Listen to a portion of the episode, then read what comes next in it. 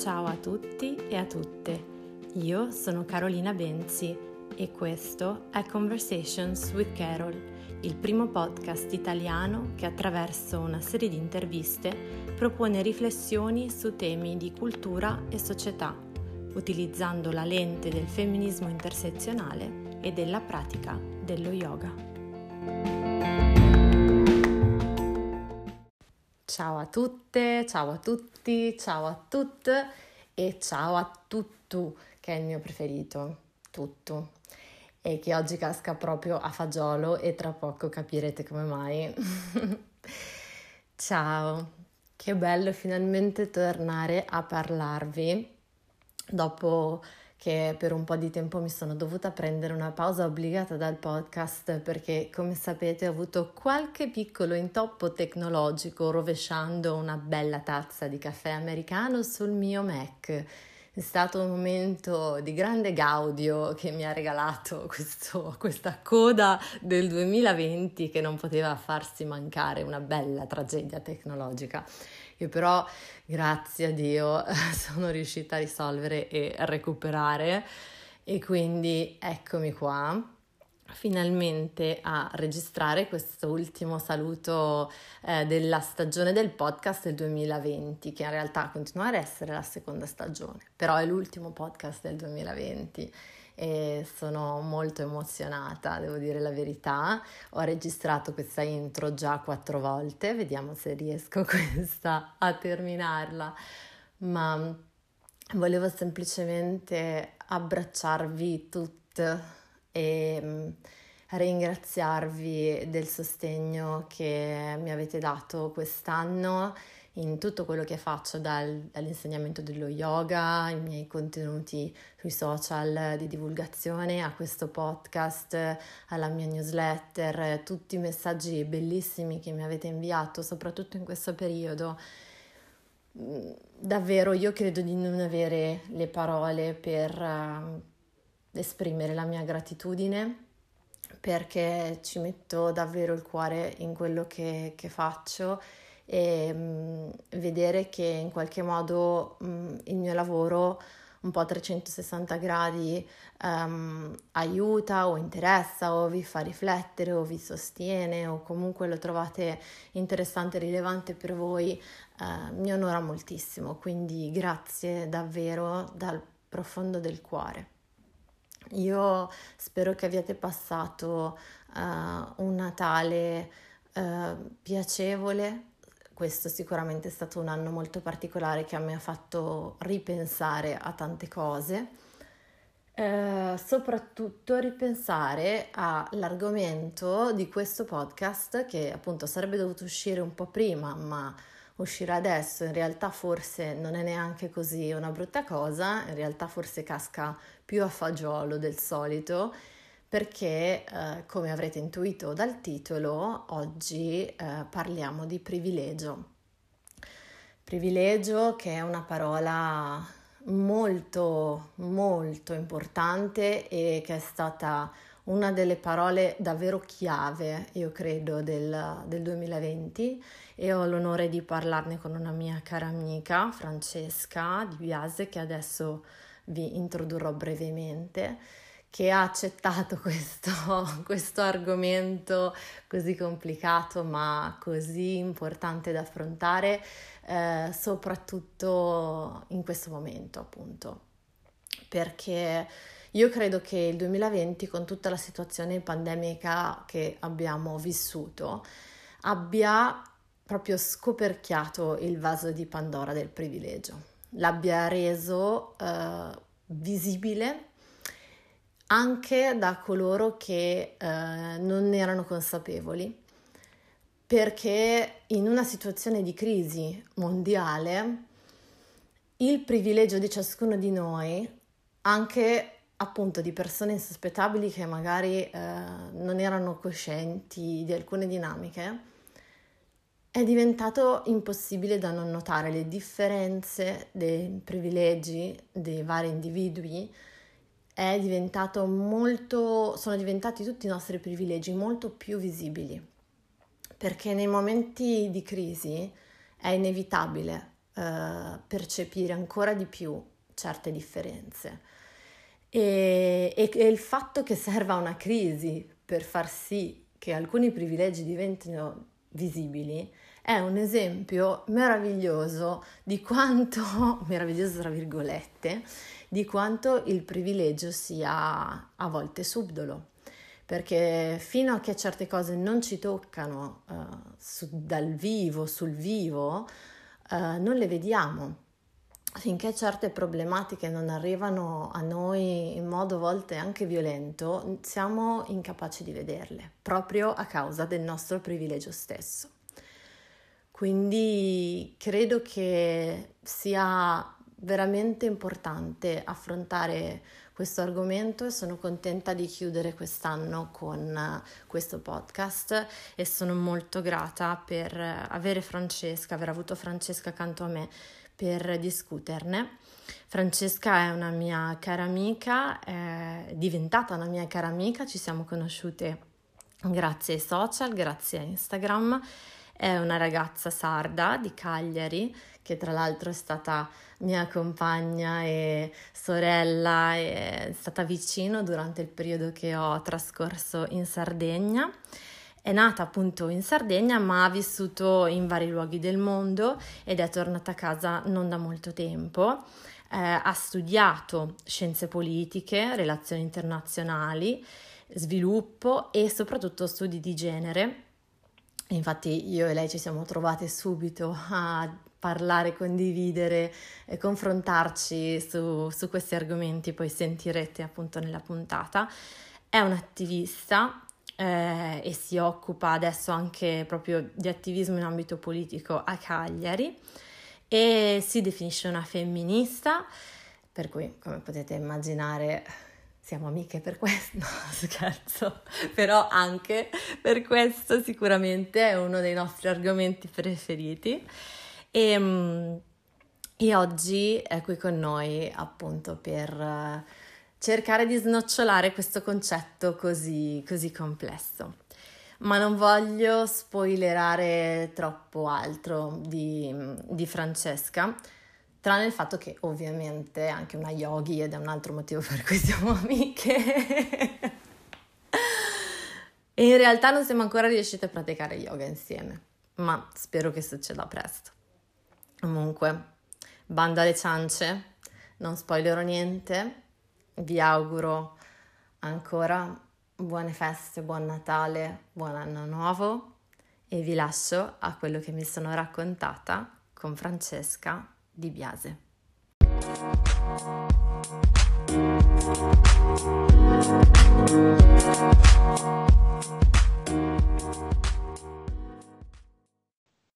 Ciao Francesca.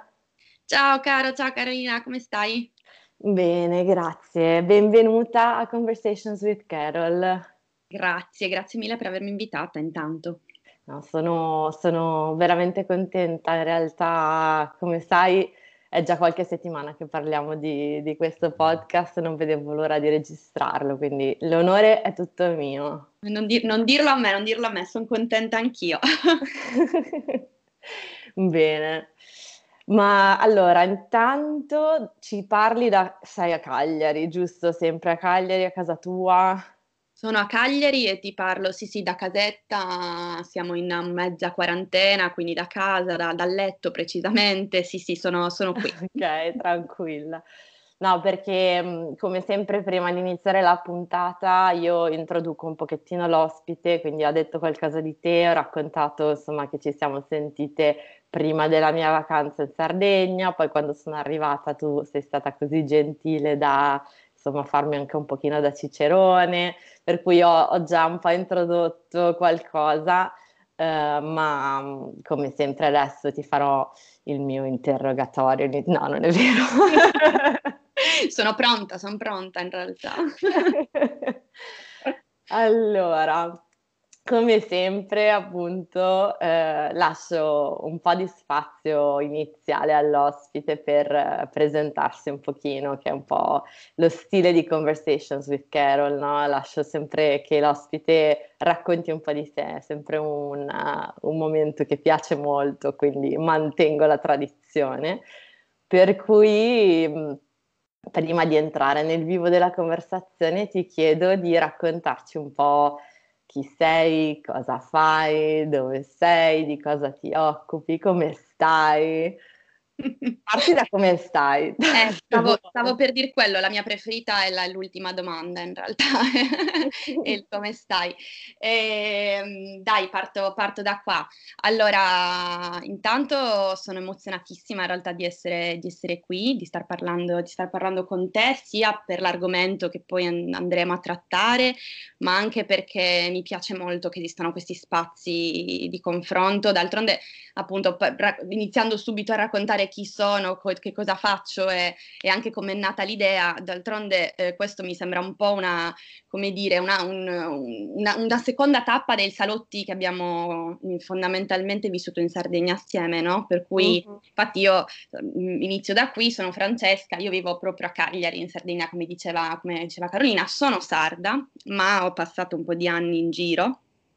Mm. Eh, perché a sedici anni scalciavo e non, non potevo stare ferma, non potevo stare nello stesso posto dove ero nata, avevo bisogno di andare, conoscere, infatti insomma ho fatto un po' di anni, di anni fuori, di, soprattutto di studio, di formazione, eh, poi io fa, non faccio molta fatica a fare amicizie, quindi eh, con le varie amicizie che mi sono costruita negli anni, insomma ho cercato, sono sempre andata un pochino, un pochino ovunque, ho studiato negli Stati Uniti, ho studiato in Olanda, ma il, uno dei posti più belli dove sono stata per esempio è l'India, ehm, grazie appunto a, anche lì ad amicizie e cose, quindi insomma per un sacco di anni sono stata una nomade, una nomade poi di, di fatto studiavo a Bologna, diciamo di base, però una nomade del, del mondo, così. Poi insomma ho, ho studiato tra Forlì, Bologna e l'Olanda, ho studiato relazioni internazionali, che insomma scienze politiche e in particolare relazioni internazionali, che è un po' come dire tutto e niente, nel senso che è, un, è una branca, no, cioè uno, una, una disciplina di studi veramente enorme. Io ho, anche lì in realtà ho variato tantissimo, nel senso che sono fatto dallo, dal, dallo sviluppo locale, eh, internazionale, sino insomma cose ehm, legate diciamo all'inclusione di minoranze, ai processi migratori eh, e anche agli studi, agli studi di genere, eh, per cui insomma ro- discipline dal, dall'economico allo storico, lingue ovviamente un pochino, c'era, c'è stato un po' di tutto diciamo dentro. Poi, poi, poi, dopo che mi sono laureata, sono tornata a casa e questa è stata una gran sorpresa della mia vita, perché mai avrei detto che sarebbe successa una cosa del genere, e invece ci sono tornata un po' per scherzo, un po' per vacanza, finita la, la, il periodo di studio, ho detto vado un po' a riposarmi e riparto, e invece non sono mai più voluta partire. Io mi rivedo un sacco in questa narrazione, comunque posso dirti, ne abbiamo già parlato di persona, cioè incredibile, mi rivedo un sacco, ma tra l'altro anche nei posti in cui sei stata, cioè U S A, Stati Uniti, eh, Olanda, poi il fatto di tornare a casa, cioè sembra una storia già sentita. Già, vista, già sentita, è vero, ci, ci siamo un po' specchiate, infatti infatti un po' quello che è successo, noi ci siamo, ci siamo incontrate al mare alla fine la prima volta, ci siamo sedute lì, ci siamo un po' specchiate e poi da lì infatti insomma è venuto fuori tutto l'interesse, no? Anche, quindi ci sta, è vero, è vero, è successo. Uh-huh, uh-huh. Ma eh, ti posso chiedere di raccontarci un pochettino come ti sei avvicinata proprio ai gender studies, quindi all'interno del...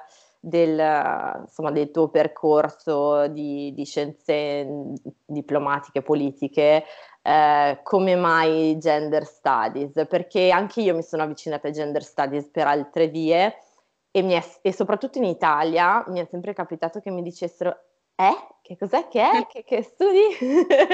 È vero. E quindi siccome per la prima volta qualcuno che proprio... Uh, si è avvicinato a questa branca specifica, ti posso chiedere come ci sei arrivata, come, come ti è venuta? Assolutamente, ma um, in realtà è una cosa che secondo me era scritta in qualche maniera da sempre, nel senso che io in realtà... credo di essere nata femminista, cioè la, la, la metto proprio così.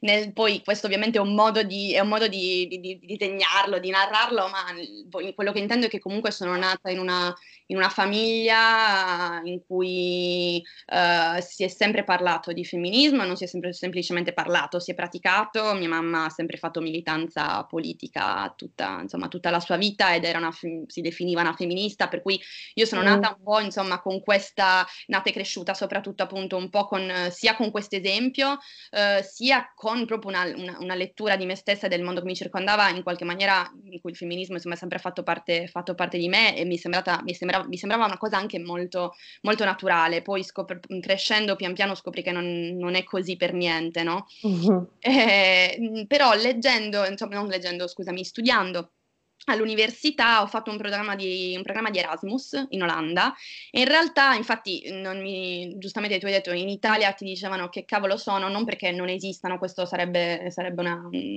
non sarebbe assolutamente giusto da dire, però è vero che io infatti non li ho eh, incrociati in Italia, li ho incrociati in Olanda, li ho incrociati in Olanda in una, nel, tra l'altro io appunto essendo la, studiando scienze politiche, scienze politiche vuol dire un po' tutto, ma in Olanda ero iscritta al dipartimento di social studies, cioè di studi sociali comunque, uh-huh. E quindi lì c'era anche appunto un, un, un, una parte di, di corsi dedicati agli gender studies, e io per curiosità, chiamata appunto ovviamente dal, dal mio, ho iniziato a studiare diciamo da un punto di vista della disciplina proprio lì, tra l'altro una, una classe molto particolare che era tutta incentrata sulla storia della sessualità in Europa dal milleottocento ad oggi, mm. ed era molto interessante perché tra l'altro lì ho iniziato a trovare dei concetti che poi magari ne parleremo più tardi, e io stessa nella mia vita poi ho incontrato più tardi in questi termini, però un po' il concetto dell'intersezionalità, uh-huh. nel senso che nonostante fosse comunque appunto una, una, classe, sulla, una, insomma, una classe sulla sessualità, non si, non si concentrava sulla sessualità solo della donna,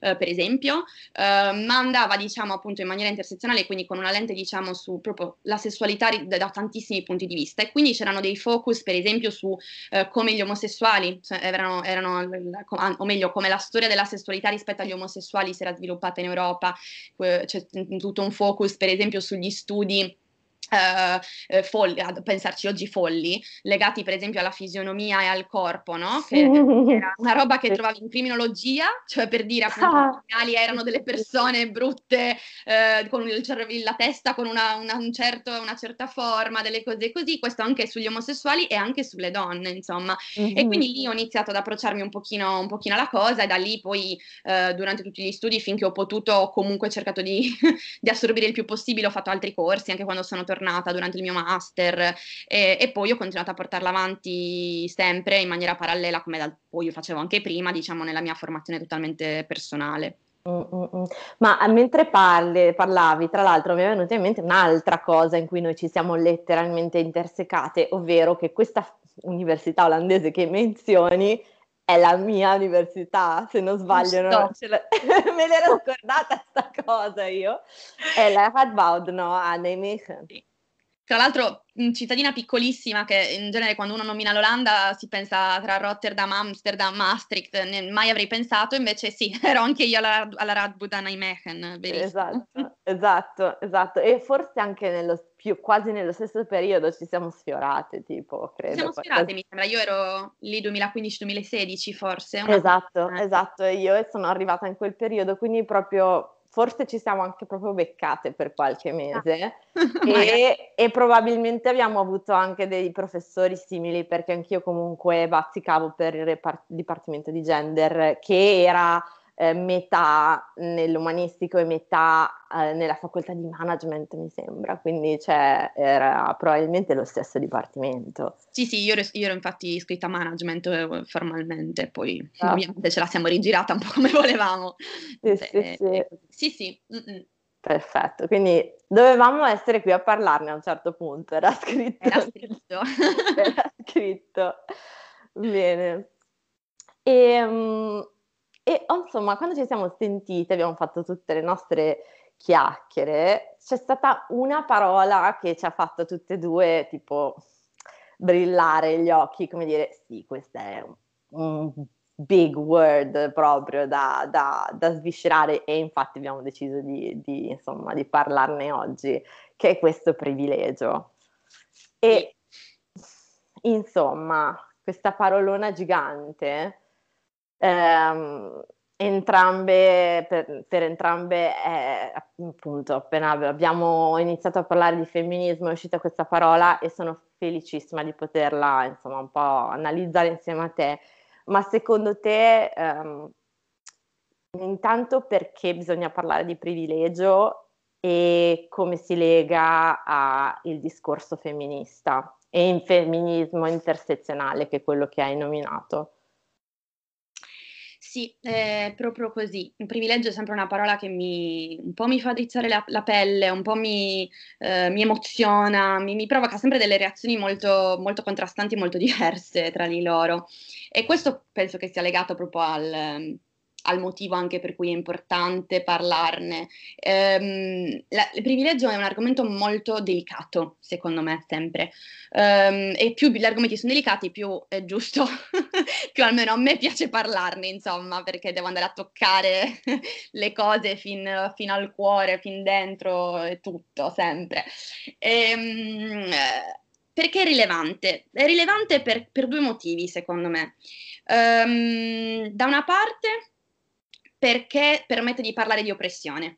Uh-huh. L'oppressione è, mo- è, è, è un tema che eh, secondo me veramente, nel senso, nel, al giorno d'oggi è un tema che sta venendo fuori sem- sempre di più, da una certa parte fortunatamente, eh, però ancora sempre solo focalizzata su alcuni aspetti, eh, e invece questo mondo è un mondo che vive oppresso veramente in, in, in estensione, che, che uno ha, pian piano quando inizia a sviscerare e si rende conto fa, fa paura, e tra l'altro è una è un'oppressione che come, come le, le pentole a pressione, io sono convinta che poi a un certo punto scoppi, quindi nel senso mm. è una, è una, ti, il privilegio ti permette di osservare tutta quella, quella parte lì, e quindi sicuramente è fondamentale, anzi più che di osservare, eh, di, di osserv- diciamo di osservare di, que, eh, quegli aspetti in cui noi stessi siamo oppressi, ed è qui che probabilmente collegherei infatti la, la questione del femminista. Uh, sicuramente una del, del, delle situazioni di oppressione in, che io sento di vivere è proprio quello del, dell'essere donna, e attenzione, ben felice tra l'altro di esserlo, anzi il mio sogno sarebbe quello di poter vivere come Tiresi a otto anni, otto anni, per poter anche lì provare tutto, però indipendentemente da questo io sono ben felice, però sicuramente ehm, la, la condizione di donna ti provoca, ti porta ad essere oppressa in tante situazioni. Questo poi è un argomento ovviamente enorme che possiamo andare a, ad affrontare, però ritornando diciamo alla, alla domanda, questo è uno dei motivi, e l'altro è invece il fatto che se questo ti permette di andare a vedere tutto il lato oppressione, quindi appunto da donna non sentirmi più sola e dire ehi, è vero, sono un'oppressa, ma l'oppressione non è una roba naturale, non è una cosa che, sta, che, che, che necessariamente così, non è una cosa che, eh, come dire, mi sento, non, non capisco, devo rimanerci incastrata, no, è qualcosa che nel senso io voglio, voglio andare a combattere, però allo stesso tempo io non solo sono un'oppressa, ma sono anche una privilegiata. Mm. Per tanti altri aspetti, uh, e questo mentre, lo, mentre diciamo l'essere oppressa probabilmente è stato il primo gradino di consapevolezza rispetto a questo tipo di, di percorso di cui stiamo parlando, quella di essere una privilegiata è avvenuta, mh, è un passo che ho fatto diciamo di consapevolezza che ho fatto dopo, ma che è stato in realtà mh, veramente uno spartiacque nella mia vita, perché io mi sono anche sentita t- tanto in colpa per esempio nella, durante gli anni per alcune condizioni di privilegio che, che, su cui mi sono ritrovata. Siamo nati dalla faccio di per dirne una, siamo nati dalla parte giusta del mondo.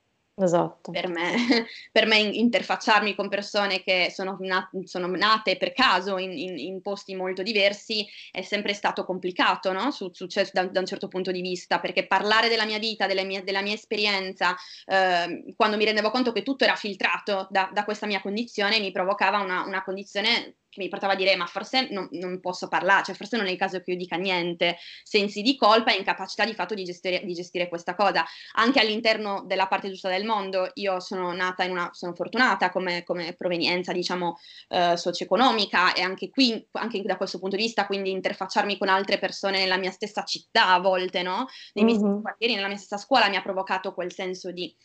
Um, in un, uh, a un certo punto delle cose ho capito che, tra l'altro, anzi c'è stato un passaggio intermedio che forse è interessante raccontare, perché un um, mio ex fidanzato mi aveva detto un giorno rispetto a questo discorso che non c'era bisogno di sentirsi in colpa, che il, la questione era semplicemente quella di restituire.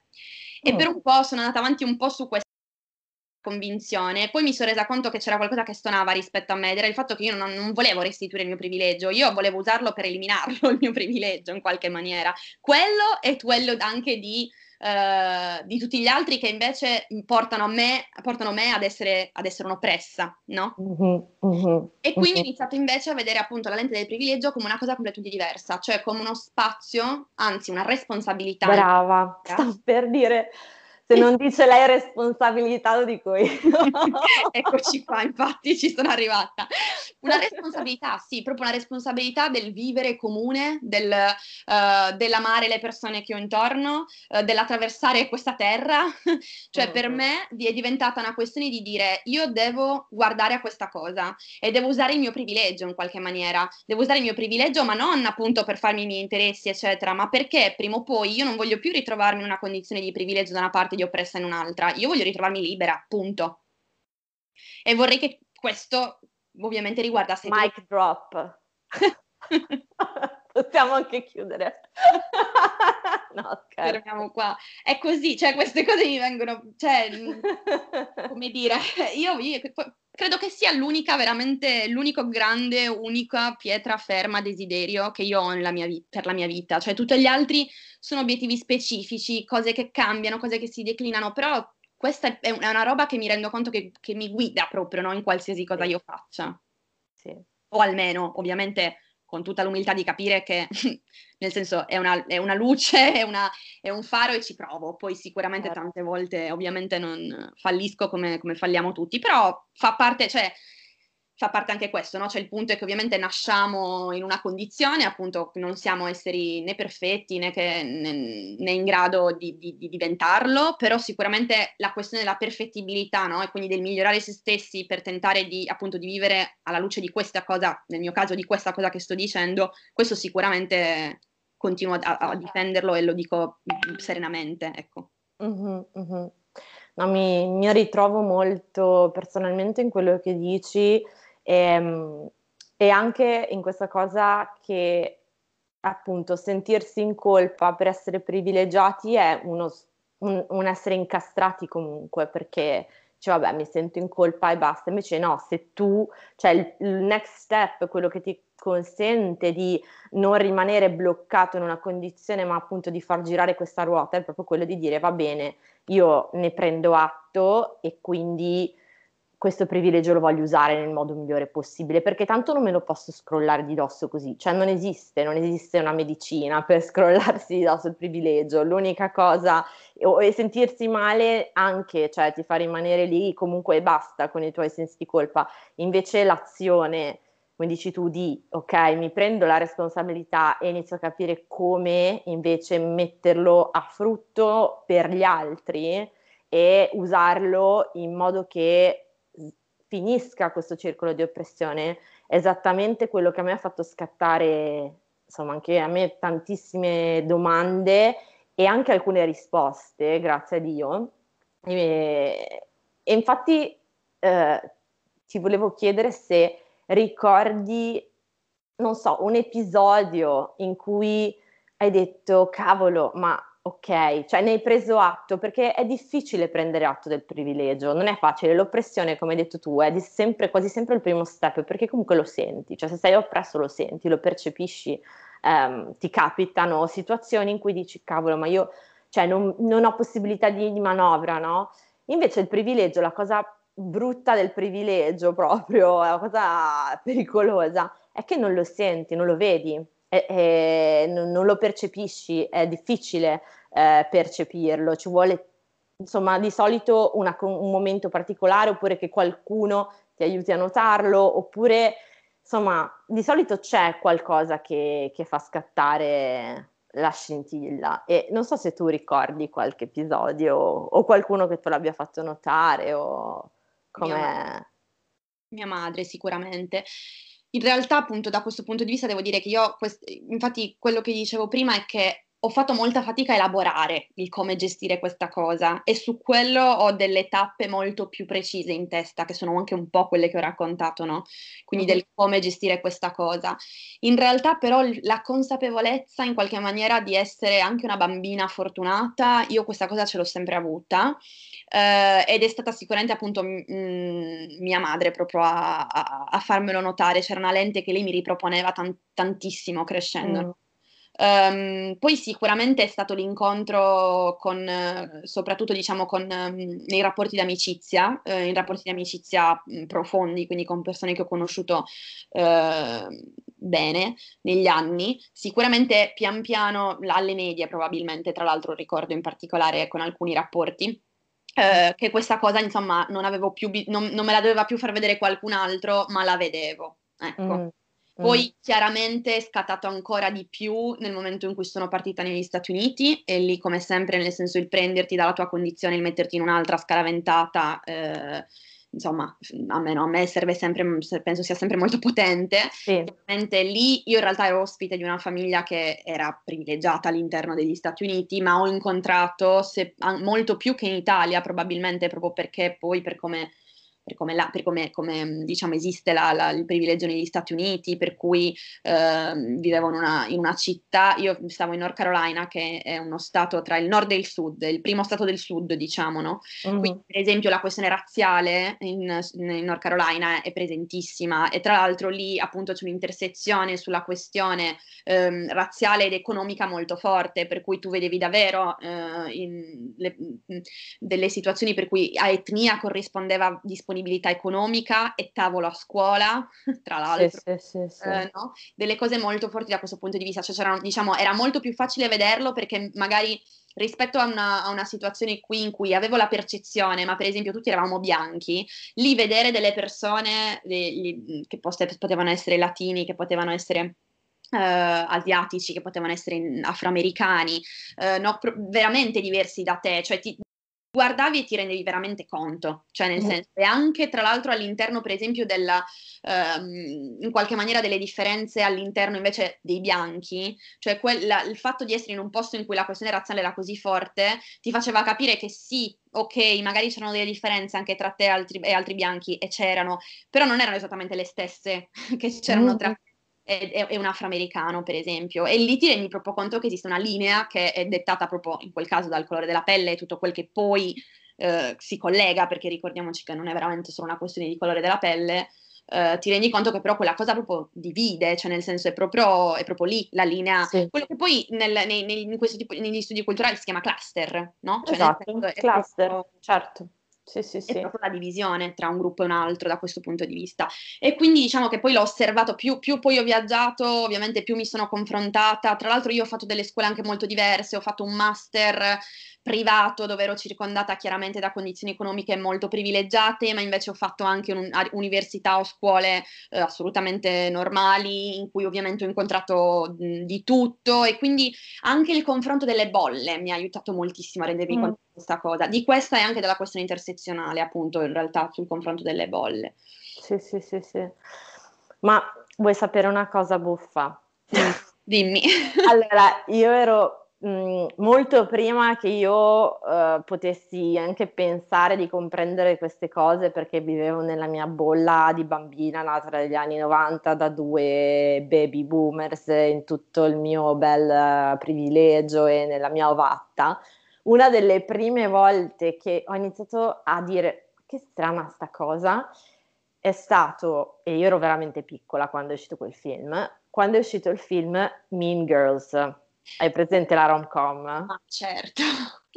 Con Beh. i tavoli divisi, e c'era questa storia del liceo americano, appunto perché come dici tu, in Italia, eh, cioè, siamo ancora adesso molti più bianchi e rispetto che appunto altre pe- persone che invece sono, non so, eh, come in America, afroamericani, asiatici, eccetera, eccetera. Noi non abbiamo questa diversità. Ora inizia nelle scuole, ma quando noi eravamo piccole non esisteva ancora, cioè era molto difficile comunque, e se c'era era molto marginalizzata.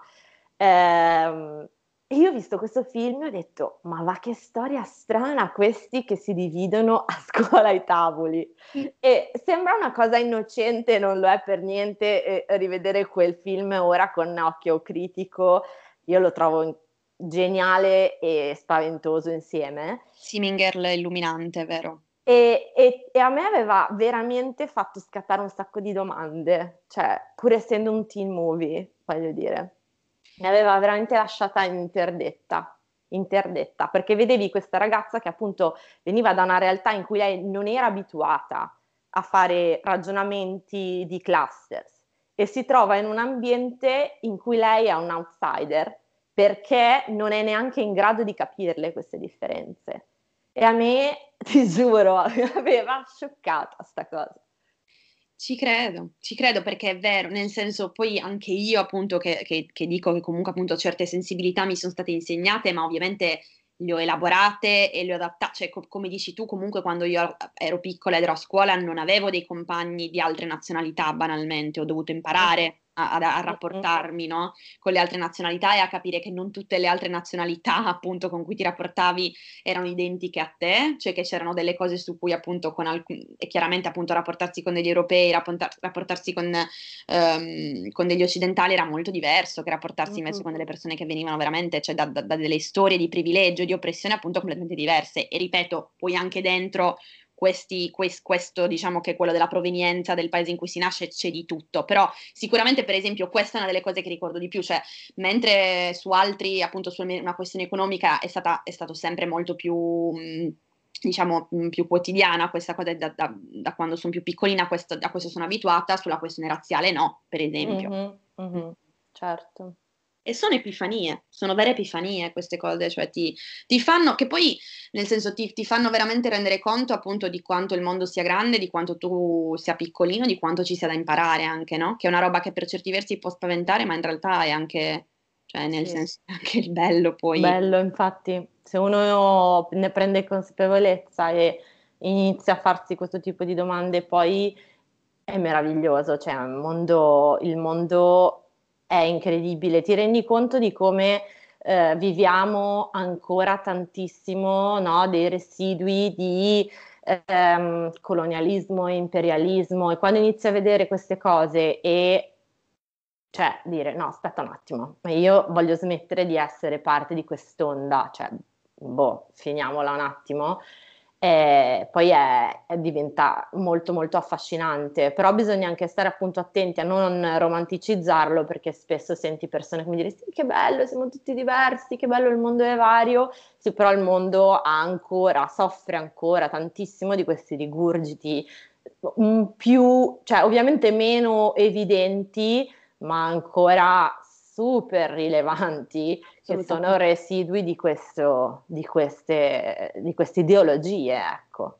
Ma sì, ma, ma poi più che residui, secondo me il discorso è che nel senso ehm, certe cose sono più discusse, ma c'è una gran differenza tra il, la discussione e la pratica, uh-huh. per cui anche lì eh, dobbiamo stare attenti a, a ricordarci che per quante campagne vediamo, per quanti attivisti ci siano, per quanti no, nel senso certe cose sembrano, sembrino avanti, bisogna poi scendere per strada e rendersi conto che in realtà, nel senso no, non, si è, non siamo esattamente al livello in cui a volte la discussione, mh, soprattutto appunto in certe bolle, mh, ti porta a pensare, cioè la questione per esempio femminista, penso che sì. sia proprio questione, riesco, riesco a parlarne bene perché chiaramente è, una mia, è un mio cluster di oppressione appunto, mm-hmm. e se io dovessi andare a parlare solo con le mie amiche o vedere quanto appunto, quanti film, libri, parole, azioni politiche, statement di tutti i tipi vengono fatti su questa cosa, mi sembrerebbe veramente di poter, cioè di vivere in un mondo di eguaglianza e non siamo ma neanche lontanamente vicini a, no. a quella roba lì, cioè no? Esattamente nel romanticismo da quel punto di vista e poi anche perché comunque bisogna ricordarsi che nel senso, è vero che è bello essere tutti diversi, ma la diversità non sempre si riesce a sposarsi, no? Quindi uh-huh. nel senso, la non romantizzazione, cioè, eh, eh, appunto è vero che il be- il, quando io po- dicevo questo è molto bello perché poi appunto è il bello della vita è perché chiaramente comunque su una logica esistenzialista voglio dire io non capisco mai come si possa pensare di annoiarsi no, nel, nel, certo. nel mondo di questa vita perché c'è sempre da imparare, ci sono, veramente c'è, c'è di tutto, però non, non sempre poi queste cose sono indolore, eh, incontrare e scontrarsi con le diversità non è sempre indolore, non è sempre facile, eh, a volte si perde e fa, e fa anche molto male, uh-huh. e, per, a volte per, appunto su di noi oppure a volte non ce ne rendiamo conto perché appunto magari noi siamo in una posizione di privilegio ma per qualcun altro quella roba lì che appunto ci fa dire che bello, esatto. In realtà non è proprio così. Ma infatti eh, io adesso ti chiedo di fare uno step un pochino più diciamo teorico accademico in questi concetti e magari mettere anche un po' insieme intanto le discipline che si occupano eh, di parlare di privilegio, che forse già solo questo fa capire quanto sia complesso, perché è un discorso che può funzionare solamente se viene fatto in maniera interdisciplinare, altrimenti ci si perde sempre qualche pezzo. E eh, forse anche magari eh, qualche esempio di questi cluster e, e di quali, appunto, di quali sono, come funzionano un po' l'un l'altro, possiamo fare qualche esempio insieme, in modo che anche chi magari non conosce questi, questi studi, perché magari ha fatto tutt'altro nella vita, eh, può eh, iniziare a barcamenarsi un pochino, ecco. Sì.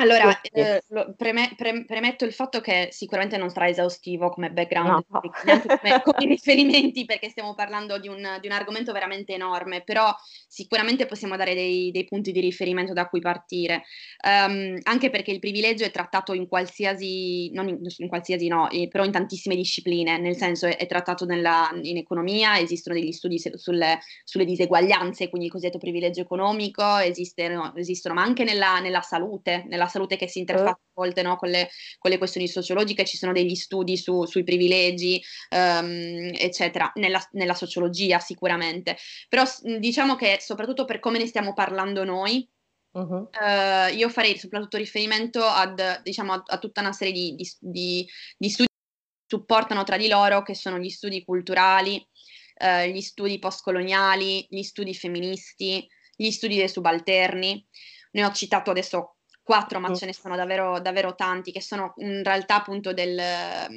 delle scuole, diciamo, di pensiero che sono nate il secolo scorso, eh, mm. diciamo, eh, di cui io ho letto soprattutto, mh, ma per una questione insomma totalmente casuale di, di chi ho incontrato io, io ho letto soprattutto, mh, eh, adesso aspetta, scusatemi, che ve lo dico. Anche io ho i miei appunti, delle volte dico fermi tutti un attimo perché parto per la tangente. No, poi... oh.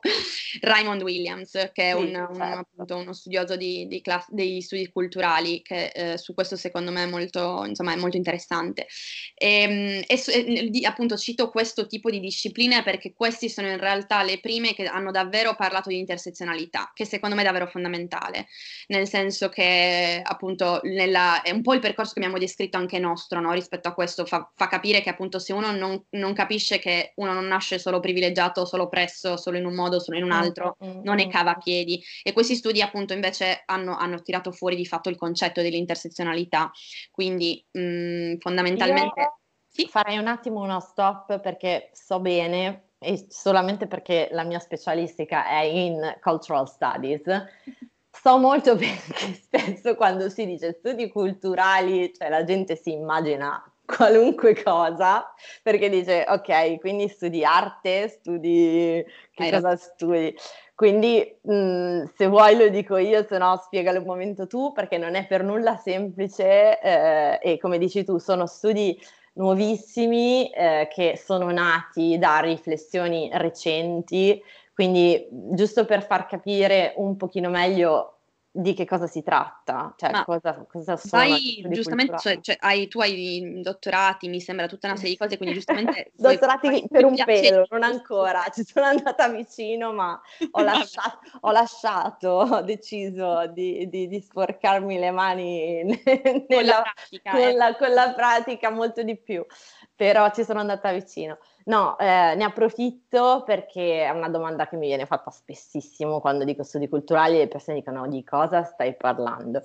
Allora, cercherò di riassumere con eh, gli studi culturali sono studi di base interdisciplinari, quindi già all'interno degli studi culturali è una confluenza di tante discipline, ma fondamentalmente è uno studio e un'analisi di tipo teoretico, filosofico, politico, empirico, eh, che si concentra proprio sulle, sull'analisi eh, della cultura principalmente contemporanea, sia pop che sottoculture, quindi non solamente inteso come appunto, non so, l'arte nei musei, piuttosto che, ma anche proprio la pop culture, quindi la cultura mainstream, quello che per le persone consumano, eh, che creano, che, che, che amano nella loro quotidianità, così come la cultura intesa come eh, appunto le, le subcultures, quindi per esempio proprio a livello comportamentale, che ne so,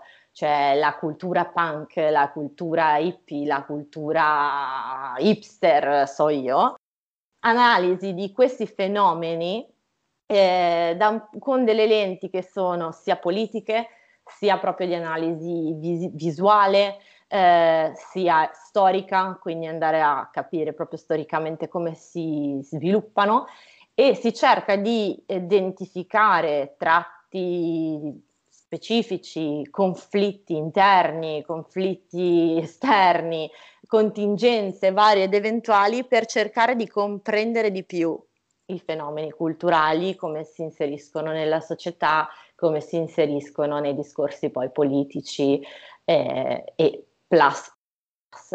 Quindi veramente c'è di tutto, dalla letteratura ai film studies, alla politica culturale, a, in parte i gender studies, in parte persino qualcosa che io ho imparato in Olanda, che sono i eh, material studies, quindi studio sulla cultura materiale, sugli oggetti, e, per cui veramente stiamo parlando di qualcosa di, di enorme, e di solito poi appunto chi studia cultural studies si specializza in qualcosa, quindi ecco, per, per dare un'idea, perché altrimenti insomma so, so che è un argomento difficile questo. No, lo, lo, lo è, infatti grazie per aver dato questo, un po' questi riferimenti. Poi mh, secondo me quello che appunto, è, è, è, poi ci saranno sicuramente tantissime cose, però diciamo dal, da, da come li ho incontrati io, um, a me mh, piace molto proprio l'idea, cioè piace molto, mi trovo molto nel, come, come lettura del mondo, nel, nella, in quello che i, i cultural studies dicono rispetto al fatto che la cultura è endemica. No? Cioè, che era un po' quello che, così diamo anche appunto degli strumenti teorici rispetto a quello che dicevo, che dicevo prima, cioè quando anche io di, quando, quando dicevo per dire che noi nasciamo e quindi che abbiamo dei limiti, nel senso che è una roba che se uno se lo, se lo, guarda, se lo guarda così allo specchio può anche provocare disagi, cioè, in realtà stiamo parlando proprio di questo, cioè del fatto che a, a, lo studio della cultura, per, in questo caso diciamo se, tu lo, se lo prendiamo dal, dalla, dal punto di vista, il fatto è proprio lo studio della cultura non si può fare se non si contestualizza davvero, no? Nel senso, uh, nel, rispetto al contesto che stiamo andando ad analizzare, ma se noi lo guardiamo dal nostro punto di vista, cosa significa di fatto?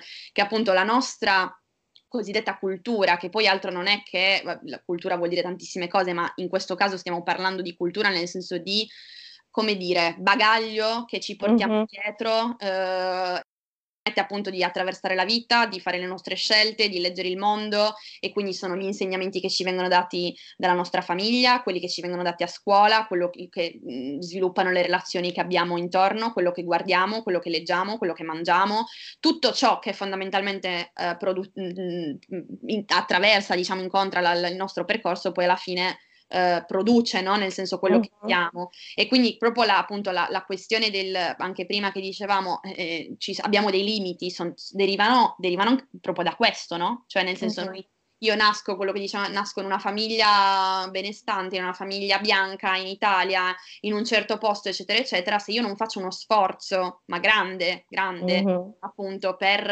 um, non, non necessariamente per um, come dire svestirmi, perché non è però diciamo per adottare delle lenti quando, quando parlo di certe cose che non sono le mie, rimaniamo bloccati in quella cosa lì. È un pochino, secondo me, questo, questo gli studi culturali, no? Nel senso l'hanno, l'hanno reso molto... Assolutamente, molto evidente. Assolutamente.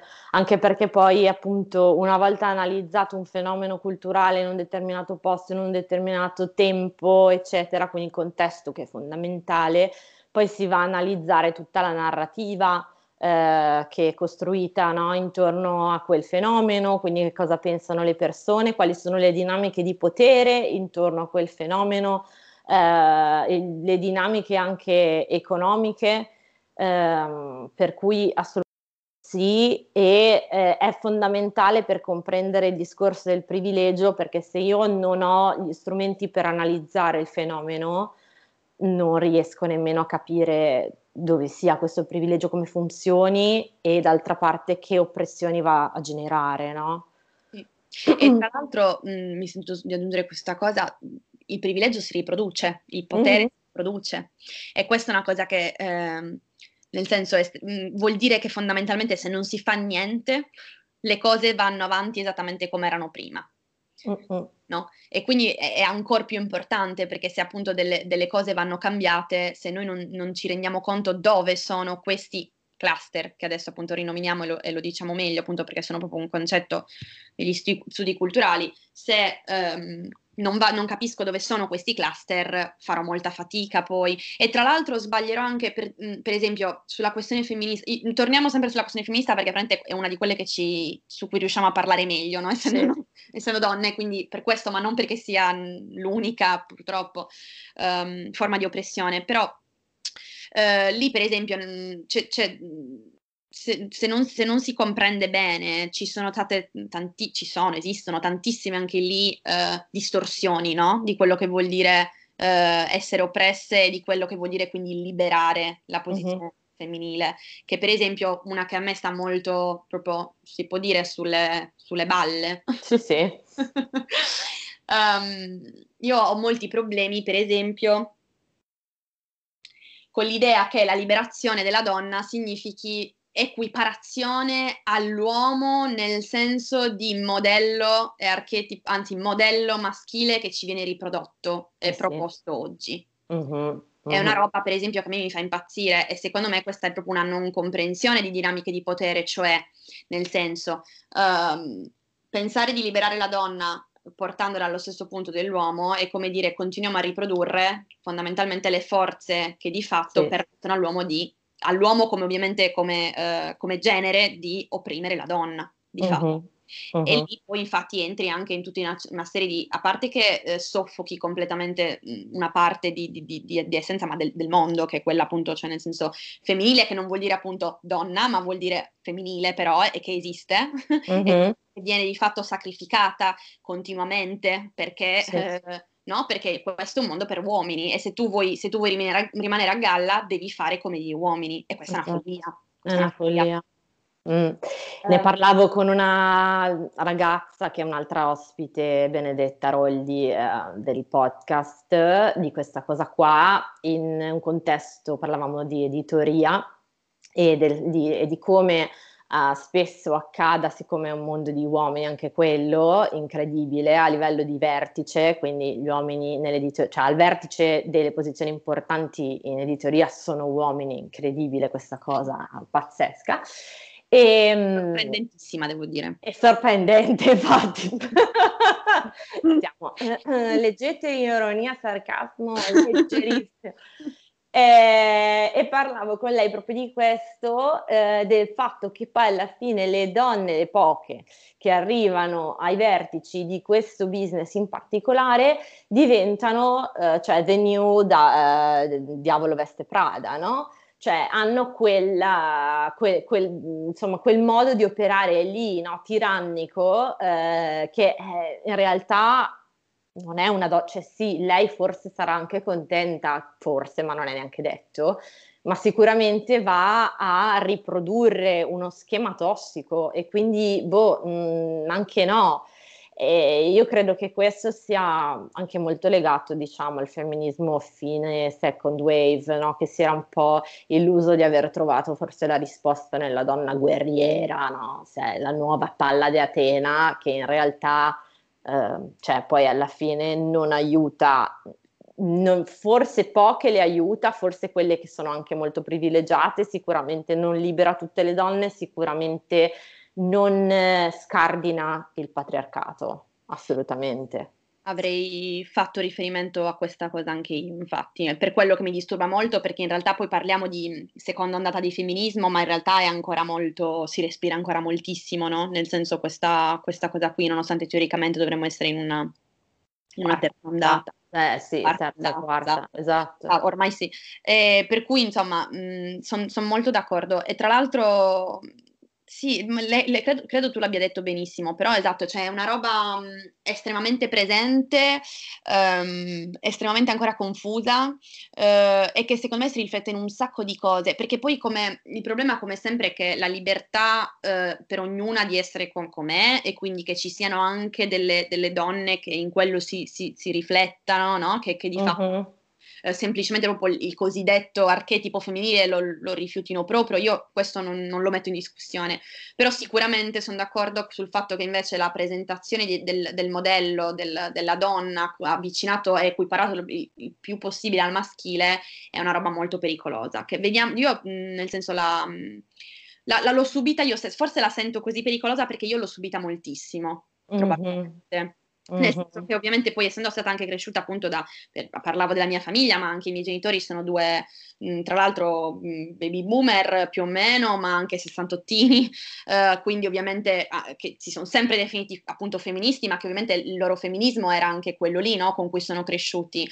E per esempio una cosa che secondo me è molto interessante, è, cioè molto indicativa diciamo di questo, è che comunque a casa mia um, tutto lo spazio dell'emotività del chiam, sì, chiamiamo insomma dell'emotività, della, della pausa, eh, del, del della riflessione o... della, della riflessione, di tutta quella serie di valori che non, appunto non sono fem- ricordiamoci sempre che quando parliamo di ovviamente di valori eh, e di, di attributi femminili o maschili io mi riferisco sempre solo ad archetipi, non perché la donna debba essere così o, o sia così e l'uomo sia così, no? Però, mm-hmm. ma quello di cui sono convinta è che l'uomo così come la donna abbiano tutta una serie appunto di caratteristiche che attingono ad, ad entrambi gli archetipi, e che se noi andiamo a soffocare appunto tutti quelli femminili perché il modello di successo del nostro mondo appunto è semplicemente quello che va, è veloce, fa, non si ferma, non ha dubbi, uh, splende, uh, tutta una serie no, di, di, di, di queste cose, per me quello è un modello maschile che si riproduce.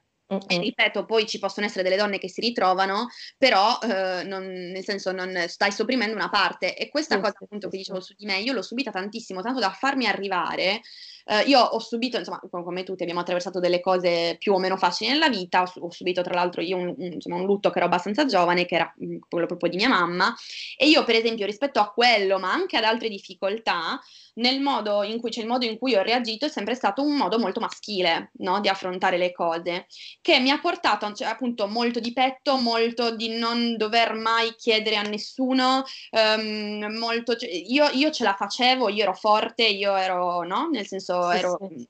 così.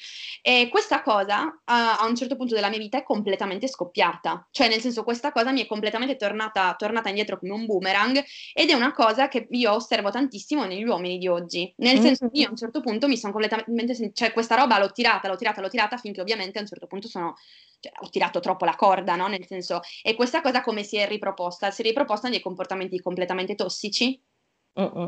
in delle robe che facevano del male a me e alle persone che avevo intorno, tantissimo, e che infatti vediamo spessissimo negli uomini, no? Intorno a noi, questo genere di cose. Um, la differenza che purtroppo, diciamo, io sento di, sinceramente sento di, di, di dire che io ho fatto e che spesso invece gli uomini o, altri, o altre persone non fanno, è il fatto che una volta guardata questa cosa mi sono detta, questa cosa è un problema. Io di, mh, ci sono state fortunatamente persone intorno a me mh, che mi hanno anche fatto notare, no? Cioè determinate, determinate cose, il fatto che appunto questi comportamenti tossici avessero delle conseguenze negative nei confronti delle persone a cui vuoi bene, oltre che su te stessa, che poi alla fine te stessa insomma devi farci tu i conti. E io su questa cosa qui ho riflettuto così tanto che ho iniziato proprio un, un percorso di riappropriazione del femminile, cioè è stato proprio un tema nella mia vita a un certo punto. Mm-hmm. Mm-hmm. Ho iniziato a rallentare, ho iniziato a farmi delle domande, ho iniziato a dirmi, a non confrontarmi più con appunto in questo fare competitivo, no? Rispetto al mondo, rispetto agli altri, uh, ho iniziato a fare yoga, ho iniziato a meditare, sì. ho iniziato no? a praticare tutta una serie di cose che mi hanno riportato dentro, mi hanno fatto porre le domande a volte giuste, a volte sbagliate, mi hanno fatto piangere, mi hanno fatto levarmi delle parti di me in maniera molto dolorosa che però non mi rendevo conto che appunto di fatto dovevo lasciare andare, e mi hanno fatto riscoprire una maniera completamente diversa, e tra l'altro per tante persone intorno a me questa cosa è stata uno shock, mm-hmm. e, nel senso anche il rapportarti con una, con una persona che a un certo punto cambia così tanto, cioè io ho, ho visto negli occhi di tante persone che mi conoscevano la perplessità, perché sono dei percorsi poi anche molto complicati. Però torniamo al discorso del... Questo, questo tra l'altro va a metà tra il privilegio e l'oppressione, secondo me. Nel senso che da una certa parte io mi sono trovata in una posizione di oppressione totale che mi aveva fatto appunto arrivare a questo momento di... proprio di lacerazione quasi, ma allo stesso tempo io il fatto di, aver, di essere passata per quel momento e quindi di aver fatto tutto un percorso che mi ha, mi ha portato a, non dico essere felice perché il punto non è quello, però di, a, ad imparare un nuovo modo di fare le cose che mi mantiene in contatto con me stessa, anche mm-hmm. con me, quindi con tutte le parti di me, no? Come mm-hmm. parti maschili, parti femminili, parti giuste, parti di buio, di luce, tutte quante, certo. Di fatto mi ha dato uno spazio di privilegio enorme, perché io comunque, bene o male, sto molto meglio, certo, molto più disponibile per gli altri, per le persone a cui voglio bene, per me, per il, per il lavoro, per il tempo libero, per qualsiasi altra cosa. Sì, ma infatti io penso che mh, quello che, che tu dici è molto interessante, perché un po' eh, cioè, smaschera molto eh, il discorso che facevamo di, di come utilizzare il proprio privilegio nel modo giusto, eh, perché altrimenti in realtà poi ti si ritorce contro alla lunga, no? Perché delle volte quello che succede è magari tu ti senti oppresso e non vedi il tuo privilegio, ti senti solamente oppresso e eh, allora mh, senza questa presa di coscienza del privilegio, quello che cerchi di fare è solamente di aumentare il tuo privilegio, quindi dici ok, io mi sento oppresso, quindi boh, mi guardo intorno e dico mm, ok, gli uomini sono... so, più cazzuti, più forti, riescono a raggiungere più cose, ok, allora inizio a fare come loro, e allora inizio a fare come loro, come loro, come loro, e in realtà poi ti trovi ancora più oppresso, perché tanto, eh, intanto un uomo non lo sei, no. E quindi, ok, cioè, non lo sei, eh, ti stai mettendo delle scarpe che in realtà ti stanno strette, e anche se non te lo vuoi dire, ti stanno strette, cioè rimani completamente inghiottita, e la condizione del, del provare ad essere one of the boys, che secondo me è veramente una frase che riassume, no, quello che succede a molte donne, cioè voglio essere one of the boys. Il fatto è che essere one of the boys non è che ti fa diventare un boy, perché tu ti comporti come gli altri, eh, e come gli altri maschi, ma devi nascondere tutto il resto, perché altrimenti non sei più one of the boys. Se tu vai con i maschi e ok, inizi a dire parolacce, a dire cose sessiste, ora ovviamente sto parlando per, per stereotipi, per far capire, no? Per archetipi, stereotipi, per, per disegnare la, la, la scena. Faccio l'esempio, inizio a dire cose sessiste, a fare discorsi da bar, a mangiare tutto quello che voglio, a bere, a camminare sbattendomene l'anima di tutto, quando sono per strada arrivo e sono io e ciao e non sento, non vedo, non parlo, però in realtà tu hai ancora, cioè, per dire, non so, hai ancora le mestruazioni, sei ancora, non lo so, cioè hai i tuoi problemi di cuore, piuttosto che, ma non ne parli, non esistono, non si dice, non, non nascondi, perché altrimenti non sei più one of the boys. E allora, cioè, non sei libera per niente, perché non ti puoi esprimere, non puoi parlare di tutta una sfera di cose che i maschi non tollerano. E quindi dove sei? Dove sei? Cioè, sei intrappolata. E questa è, un, è, un, è una cosa molto, molto, molto difficile, e se uno se ne rende conto, come dici tu, e decide invece di operare diversamente e di dire ok, change, okay, cambiamo un attimo prospettiva, rendiamoci conto della situazione eh, reale e del fatto che forse... una frase che vabbè sento dire molto spesso, un po' mi fa ridere, però rende molto l'idea, forse sto diventando un'ancella del patriarcato invece che una donna libera. Sì, sì, sono, sono estremamente d'accordo, e questo tra l'altro nel senso sarebbe bellissimo se, cioè, io, io, io immagino un mondo in cui lo facessimo tutti, no? Mm-hmm. Uomini, donne, bianchi, neri, ricchi, poveri, Cioè, mm, mm, mm. E, e, e mi fa, e, e, cap, nel senso, effettivamente cap, capisco perché appunto il potere si riproduce, perché non, ehm, come dire, questa cosa non succede, però è, è veramente in realtà una questione di prospettiva, è una questione di liberazione da una certa paura, no? Perché alla fine poi anche, anche il blocco ovviamente deriva da delle cose che sono comprensibilissime, che sono appunto la, ovviamente la... la, la La, come dire, il tentativo di, di, di essere accettati, um, a volte anche, cioè anche voglio dire avere lo spazio per fare questa cosa, mm-hmm. può essere un privilegio, no? Cioè una persona che lavora eh, diciotto ore al giorno e che ha delle situazioni mh, da gestire, tutta una serie di cose, uh, eccetera, cioè, uh, che, e lo fa perché deve, nel senso, no? Non perché è una scelta, cioè uh, an- non, non ce l'ha il tempo a volte per pensare, per, uh, per rimettere in discussione delle cose e tutto, quindi poi anche qui bisogna stare anche, attenti anche a questo, nel senso, chiaramente, però sono convinta, io sono convinta che comunque chiaramente appunto com, diciamo oggi esistono tant- tantissimi modi per accedere a tantissimi strumenti diversi. Eh, io ho parlato dello yoga per esempio eh, e della meditazione, che è una roba veramente, nel senso, mo- estremamente accessibile oggi, ma mh, pe- penso alla psicoterapia che è, insomma, a volte non è esattamente così accessibile, ma comunque si possono trovare dei, dei modi, eh, le esperienze collettive, i collettivi da questo punto di vista, eh, collettivi femministi e non, internet, internet pa- seguire le pagine giuste, le cosiddette com- le community online, no? Che hanno questa sì. forza enorme, per cui per, per, in qualsiasi posto del mondo tu sia, chiunque tu sia, puoi davvero avere accesso pian piano a quello che vuoi, cioè ci sono veramente una, una marea di strumenti che pian piano si possono acquisire. Uh, anche in condizioni, diciamo, più, più difficili, diciamo, in cui magari uno non è che comunque ha tutto il giorno per stare a letto e pens- io per esempio, lo dico perché questo, questo percorso l'ho iniziato in un momento appunto di gran privilegio dal punto di vista del tempo, nel senso che appunto ho finito l'università, sono tornata a casa, penso che tra l'altro adesso si capisca anche che questa scelta alla fine è stata collegata ad un lungo percorso, eh, appunto, di cui sto parlando. Però appunto ho avuto tanto tempo per farlo pian piano, e pian piano poi l'ho integrato, diciamo, invece nella mia, come dire, nel, nel mio percorso, nella mia quotidianità, anche in momenti in cui ho avuto magari meno strumenti. Però diciamo c'è tanto là fuori, cioè ma mi, veng- mi vengono veramente, forse, forse gli diamo anche un po' di... Insomma, io, io ho in mente anche dei, dei riferimenti che secondo me da questo punto di vista, soprattutto sul femminismo di cui stiamo parlando, sono, sono estremamente potenti secondo uh-huh, me. Uh-huh, uh-huh. No, ma infatti... Ehm... E la cosa che dici è molto, eh, molto interessante, perché sì, è vero che ci sono o, oggi molti più strumenti, eh, però è anche vero che sempre per un discorso di privilegio sono accessibili a seconda comunque di quanto sei privilegiato, nonostante sia molto diverso rispetto a prima, perché appunto internet è molto più accessibile rispetto che...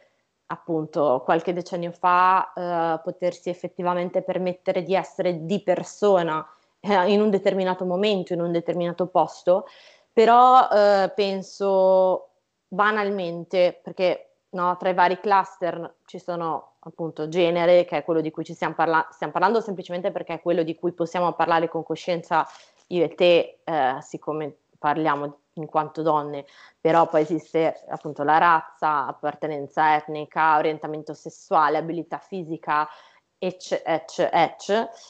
E parlo... posso, posso aggiungerne uno? Vai. Quello di classe. Di classe. Che ci si dimentica spesso perché in Occidente non conviene parlarne troppo, però è, è, è anche quello secondo me molto importante, perché poi in realtà, insomma, le, le, le diseguaglianze economiche sono...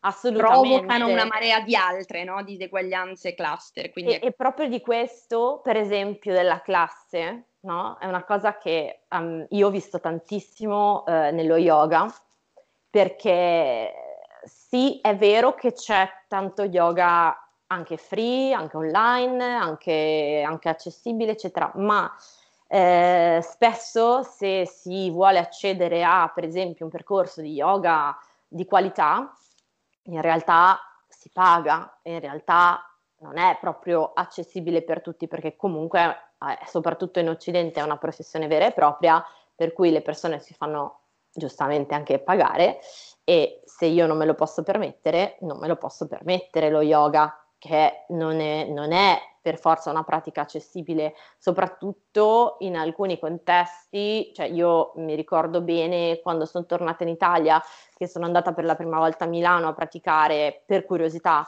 in alcuni studi mh, cioè prezzi veramente difficili da da comprendere e da, e da, eh, sì, da poter anche solo che contemplare per una persona non, cioè, che non sia di classe medio-alta. E, e quindi eh, anche lì, vabbè, ci sarebbe tutto un discorso enorme da fare sull'appropriazione culturale, la feticizzazione di questa pratica, ma vabbè, quello farò un altro... Da cuore, giusto? Farò un altro momento. Eh, però mh, cioè, è veramente eh, difficile, delle volte non, non, uno non se ne rende conto, perché è vero che esiste la classe free, no? Online di yoga, ma è magari una classetta da un quarto d'ora con un sacco di pubblicità in mezzo, e non è come praticare con un insegnante che ti dedica effettivamente il suo tempo.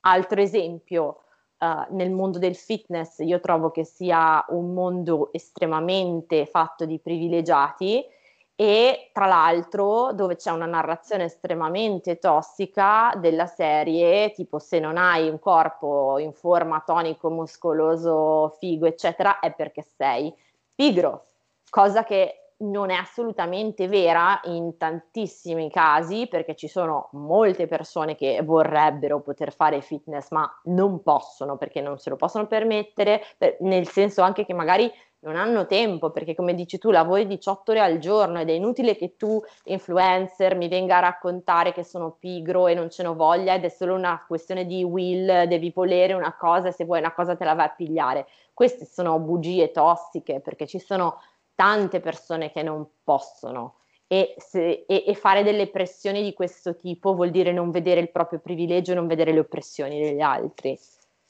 Questo, se mi permetti, sono, sono assolutamente d'accordo, e questa per esempio è una del, dei modi in cui secondo me il, il, il cluster economico si riproduce di più, cioè la bugia del um, se vuoi puoi. Mm-mm. È veramente devastante e pericolosissima, perché in realtà se vuoi puoi, sì, uno su milione. Brava.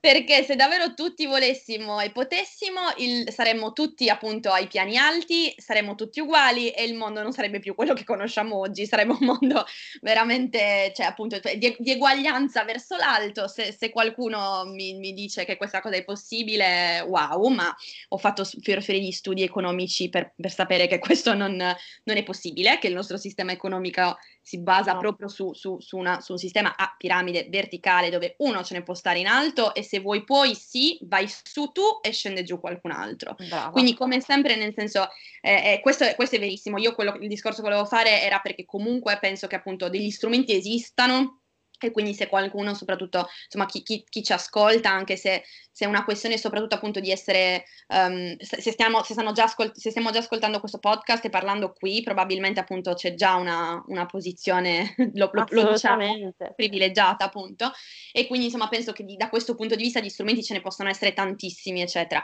però verissimo tutto il discorso che hai fatto tu, lo sottoscrivo fino all'ultima virgola, questo è, è assolutamente vero, e qui infatti rimane, nel senso da, da privilegiate noi, il problema di porci come sempre è appunto il, il problema, cioè nel senso è giusto che sia così, è giusto che perché noi siamo privilegiate qualcun altro invece debba, debba stare da qualche altra parte eh, a, a subire tutto il resto delle oppressioni, oppure c'è qualcos'altro che si può fare, un mondo diverso che possiamo immaginare, e questo è tutto un altro bellissimo titolo. Bisognerebbe, sì esatto, perché poi Eh, si interseca, come dici tu, moltissimo anche con un'analisi del sistema economico, perché non si può non, si può non farlo, perché comunque viviamo in un sistema economico basato su questo.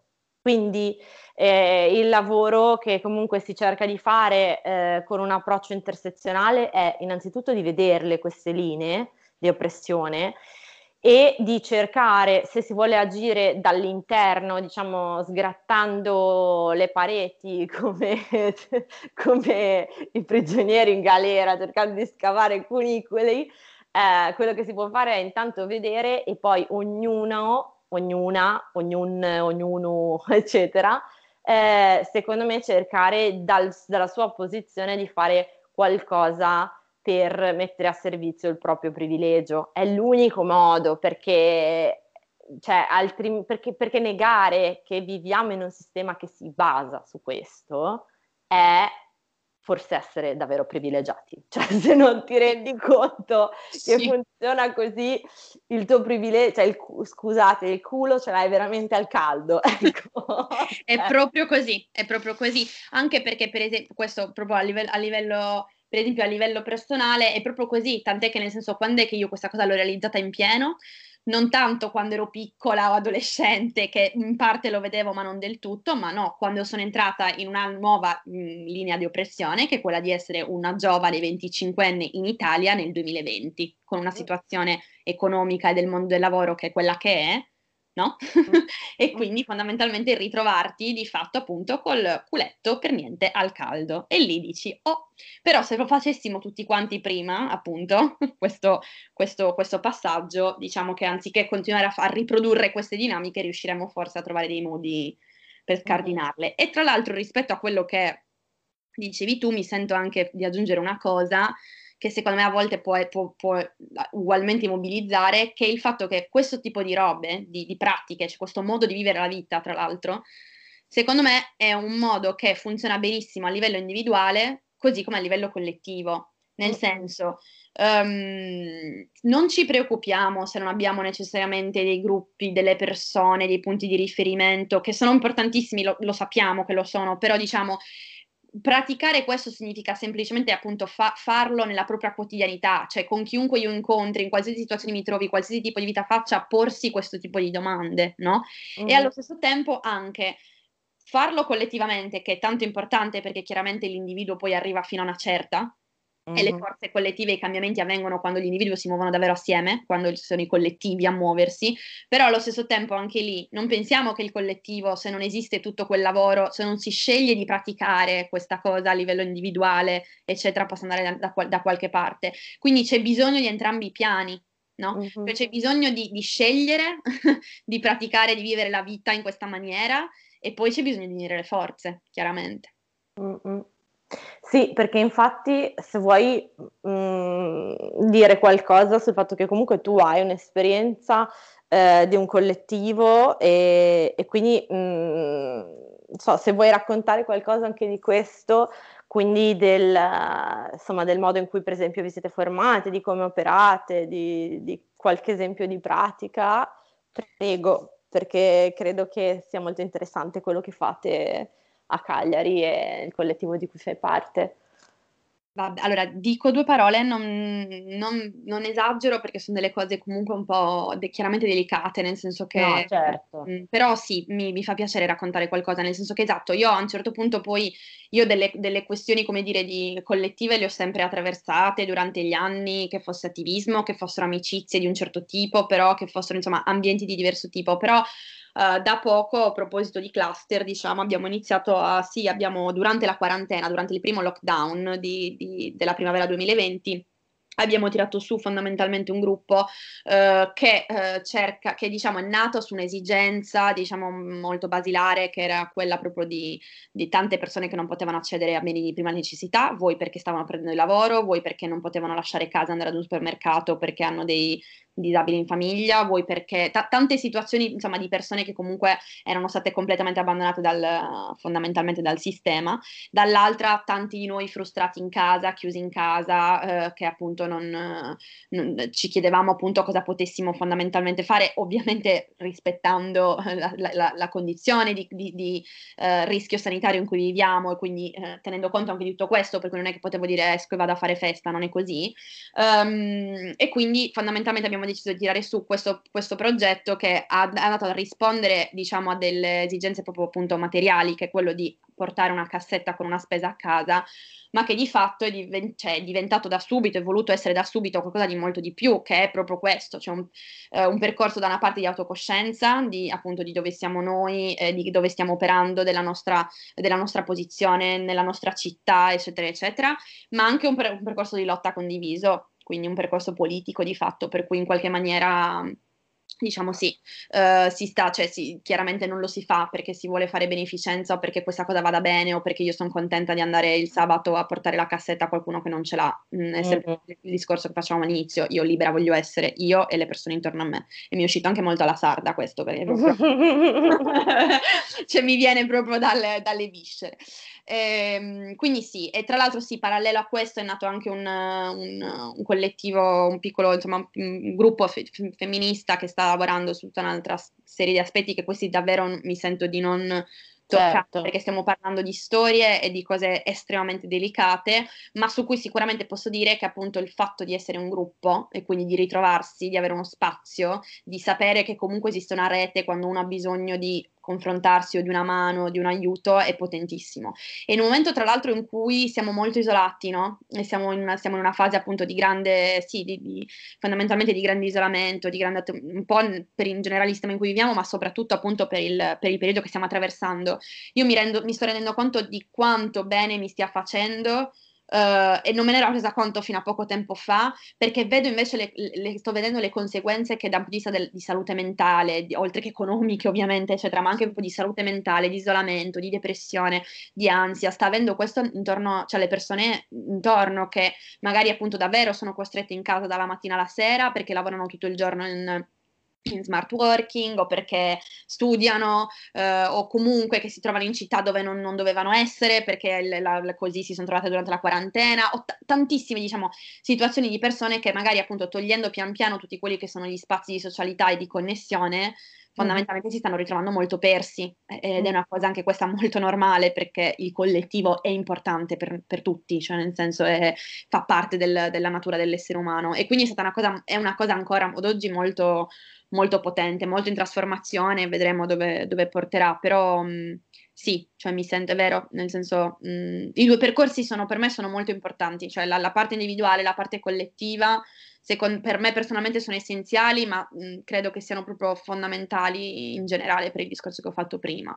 Assolutamente, ma poi uh, nel senso quello che hai detto poi mi, mi collega moltissimo di nuovo col discorso privilegio, il discorso del, del lockdown, della pandemia, perché appunto siamo sempre lì in una situazione come questa, quindi comunque di crisi, il privilegio si vede, si percepisce forse ancora di più, perché nella crisi, nel problema, nella dimensione particolare in cui ci troviamo, chi ha più privilegio si vede tantissimo, e quindi eh, il, il gesto, ma non perché voglia dirvi brave, pat pat sulle spalle, ma quello che fate è importante proprio perché in questi momenti chi è meno privilegiato si sente, lo vede, lo percepisce ancora di più, e non è eh, perché abbiamo parlato anche di questo ieri un po', che ovviamente tutti i miei podcast hanno tutta una parte, diciamo, il podcast offline e il podcast on record, no? Cioè che non è una gara a chi è più oppresso, che più oppresso gli facciamo un applauso e gli facciamo le paternali, assolutamente no, perché come dici tu, io voglio essere libera e il desiderio è che lo possano essere tutti, um, però in questi momenti ci si rende conto di quanto, di, di quanta differenza ci sia, ancora di più, perché c'è una bella differenza ad essere, e di nuovo parlo per stereotipi, no? Eh, e per così eh, faccio esempi limite perché aiutano alla, nella narrazione, ma so, essere una donna Uh, single con uh, tre bambini in casa, di cui uno è in smart school, l'altro deve andare a scuola e forse si contamina, tu prendi gli alimenti o magari non hai neanche più il compagno eh, o magari hai la compagna che vive da un'altra parte, non la puoi vedere e hai l'affitto da pagare e sei mezza, mezzo in smart working, mezzo ti, hanno, ti stanno per licenziare, cioè rispetto a appunto essere in una classe sociale, economica completamente diversa, eh, in cui eh, so, lavori per una grande azienda che non ha fatto altro che darti una bella connessione, piantarti a casa e ti paga lo stesso stipendio di prima e quello che devi fare è stare in casa, appunto. In cioè, una casa in cui magari ti sposti dalla stanza da letto all'altra dove lavori, a poi quella dove riesci a fare un po' di sport. E... Esatto, esatto, con la fibra e quant'altro, no? Sì, la famosa frase del siamo sulla stessa barca, non, no. non è proprio così. No. Poi, verissimo quello che stai dicendo, bisognerebbe ricordarsene anche, perché poi in realtà in questi momenti scatta, l'abbiamo visto col, appunto col, col collettivo del mutuo soccorso, um, abbiamo anche ricevuto tantissime donazioni, per esempio, no? In periodi di, di intensità dell'emergenza, perché anche lì comunque scattano un po' di, con la cosiddetta empatia, un po' di... Sì, di, però di l'empatia. Esatto, esatto, stavo per dire quello, però quella non è vera empatia, è proprio più filantropia, cioè è il, è il mettersi un po' la, la coscienza a posto. Il punto è ricordarsene nella quotidianità, ricordarsene quando è scomodo, perché è come dire, è come quando eh, un, no, ci troviamo con, fa, por, torno sempre lì, scusate, ma proprio è, sono ossessionata dal femminismo, dal femminismo, è come quando un uomo eh, rispetta la propria donna e, e però tratta tutte le altre... Uh, a pesci in faccia. Quello non è una, un uomo femminista, un uomo che rispetta le donne, semplicemente sì. Perché è, è sempre facile farlo in dei momenti, con delle persone, nelle situazioni in cui ci viene facile. Uh-huh. Il problema appunto ovviamente è, è scegliere appunto davvero di, di praticare queste cose giorno dopo giorno, quando si è stanchi, quando la cosa è scomoda, eh, e alzarsi quando tutti stanno seduti, eh, e, ed è lì che poi però si fanno... Sì. La, si fa la differenza, no? Assolutamente. Ma poi quell'esempio che hai fatto, anzi eh, eh, ne approfitto per, per mettere questo punto e virgola, perché è fondamentale ed è una cosa che, che discuto mh, spesso.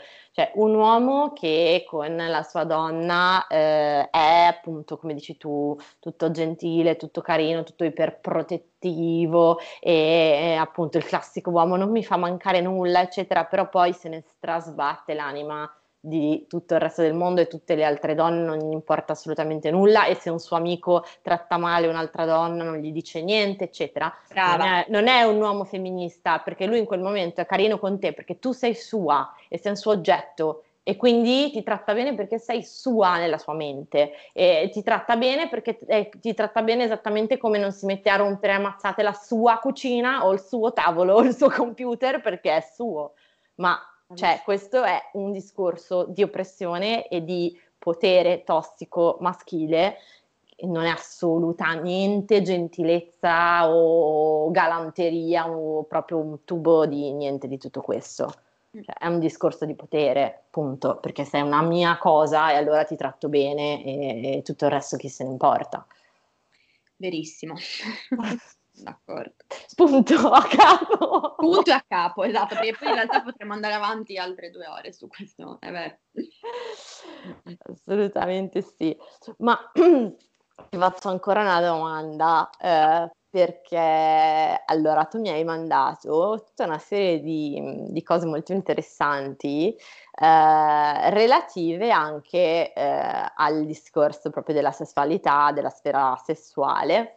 Eh, e della eh, liberazione da quel punto di vista, perché una grande asse di oppressione eh, che riguarda non solo le donne, ma anche le donne eh, per esempio non cis o le donne non eterosessuali, quindi tutta la comunità L G B T Q più I, eccetera, e tutto quello che non riesco a nominare in questo momento, eh, è proprio il sesso, cioè una grandissima linea di tabù, di oppressione, di, di mancanza di rappresentazione e quindi di conseguenza di enorme privilegio maschile, parlo maschio, etero, eh, cisgender, il nostro caro amico, che io non odio, dico perché qua se no tutti mi dicono tu odi gli uomini, no, non odio gli uomini, è che qua appunto si parla di cluster, mi, mi serve dove usare queste parole per definire una situazione perché sennò non se ne esce.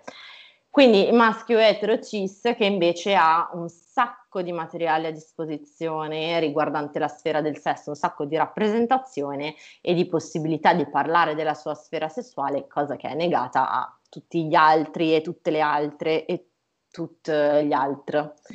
Quindi, quindi mi hai mandato questi riferimenti importanti e io mh, vorrei, se ne voglia, che spendessi qualche parola nel, nel raccontare che cosa sono questi altri strumenti, perché secondo me possono essere utili e li mettiamo anche nel box. Assolutamente sì, tra l'altro oltre a, a, dir, a dire questa cosa a proposito appunto della, di, giustamente della precisazione che fai, perché poi è sempre appunto poi ti, ci, si to- torna sempre lì appunto sull'accusa io odio, ama, semplici eccetera, c'è da dire un'altra cosa anche, che poi tutti questi discorsi che facciamo non è che ne vengano proprio a beneficio degli uomini alla fine dei conti, cioè nel senso no. um, il discorso è che poi questi sistemi di oppressione, cioè an- anche l'uomo cis bianco, cioè tutto, tutto quanto qua, non è, non è solo uno, no? Nel senso non è sempre solo un modello, cioè il, il modello del, del maschio alfa, la rappresentazione della sessualità o del rapporto della donna come rapporto sempre predatore, da, da, da predatore, uh, la, il, il fatto di tenere per, diciamo, come, come modello nella testa l'uomo virile, forte, di successo, che non piange, eccetera, eccetera, eccetera, eccetera, eccetera, eccetera, eccetera, eccetera, molto lungo. In realtà poi va ad opprimere pure gli uomini. Uomini, tantissimi, uh-huh. no? Quindi come sempre poi il problema è che ovviamente quando uno parla appunto di uomo, cisgender, eccetera, eccetera, è perché come dici tu giustamente appunto quello è il, il modello di cui stiamo parlando. Il problema è che se uno sceglie di continuare a, diciamo, sceglie di, ad- di, di, di specchiarsi in quel modello di, di riproporlo, allora certo che diventa una lotta, diventa una battaglia contro, sì. no, contro di te, però non è perché tu effettivamente sei nato bianco, uomo e tutto, e tutto il resto, è semplicemente per una scelta uh-huh. della vita di chi sei, di che cosa appunto, di per cosa combatti, dove ti vuoi, come ti vuoi muovere, eccetera, eccetera.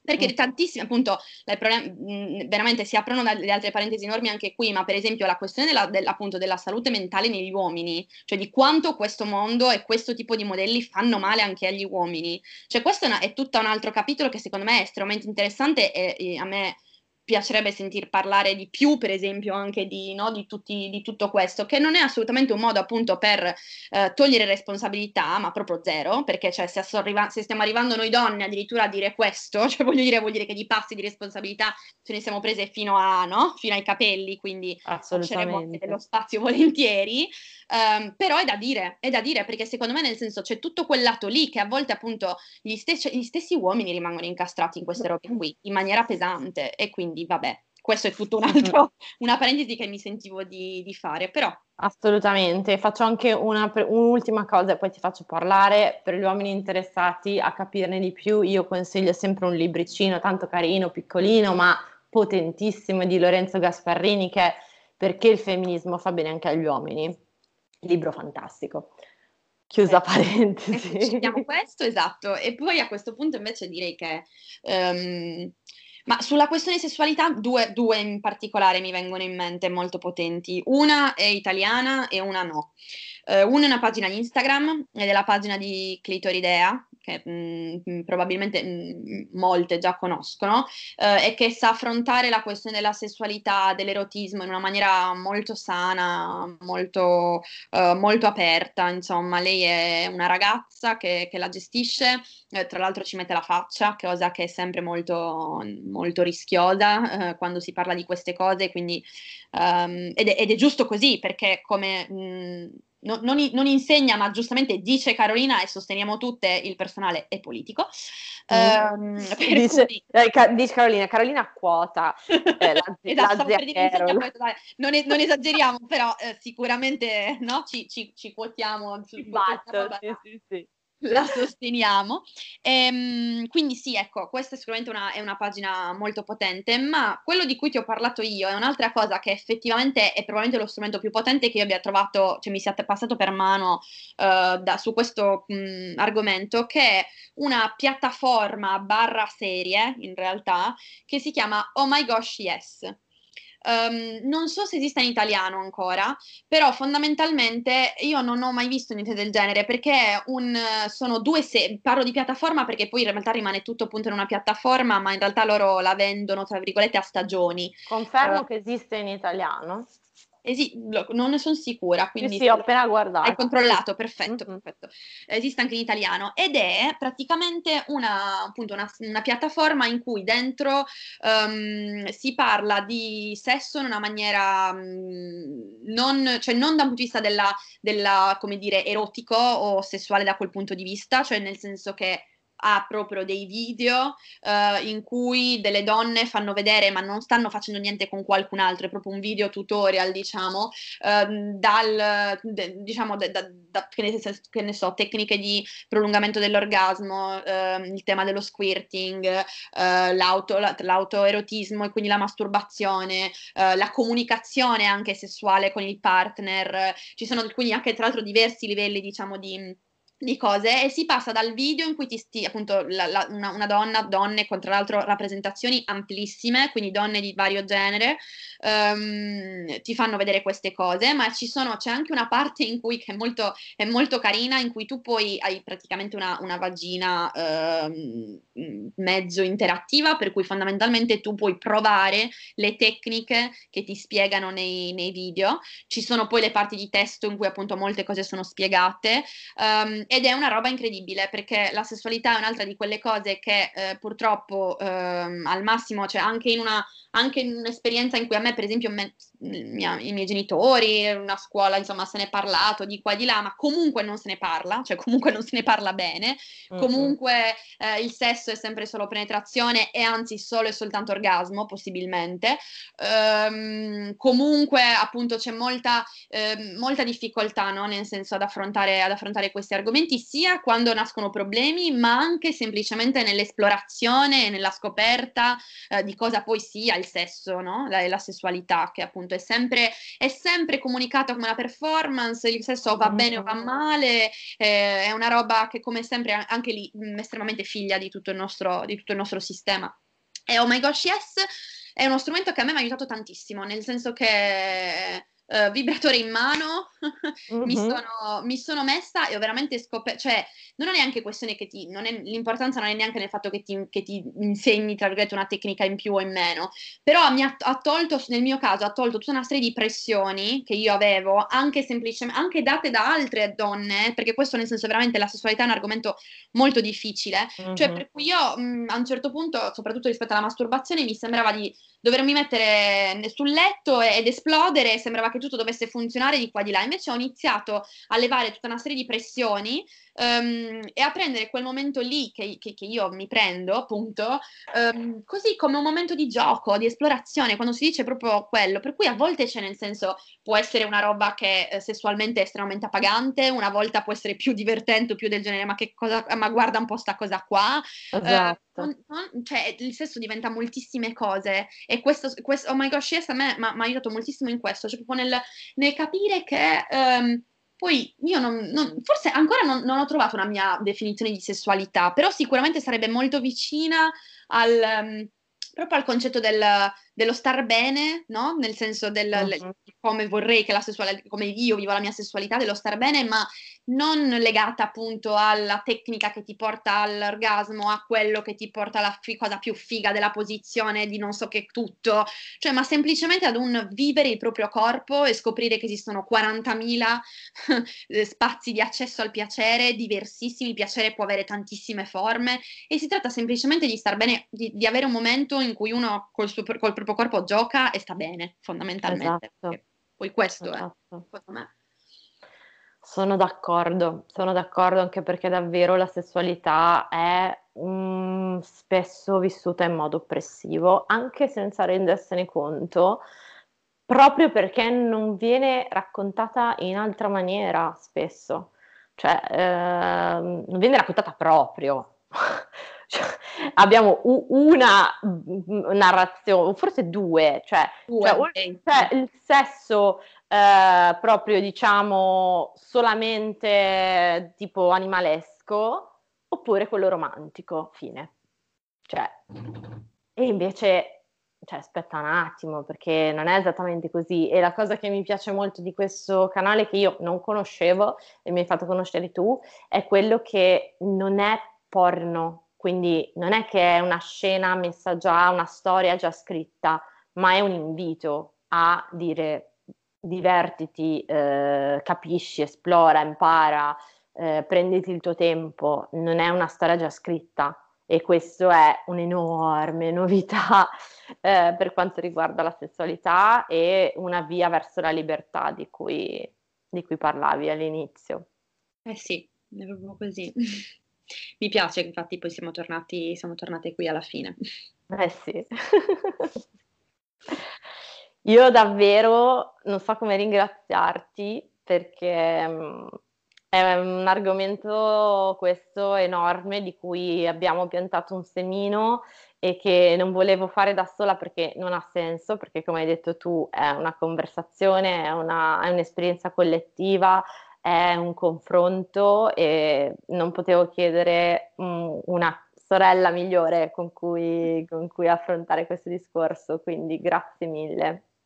Guarda Caro, grazie a me per e, e questa frase finale, anche soprattutto grazie anche per questo, perché è così, cioè è così che ci, che ci piace attraversare, attraversare tutto, nella, almeno che a me piace attraversare così la, la vita, il mondo, e l'incontro con te è stato da questo punto di vista sorprendente, ma poi neanche troppo, no? Perché quando alla fine uno semina uh-huh. e va alla fine, nel senso, uno si sorprende perché succedono delle cose assurde, ma alla fine insomma specchiarci è stata una roba...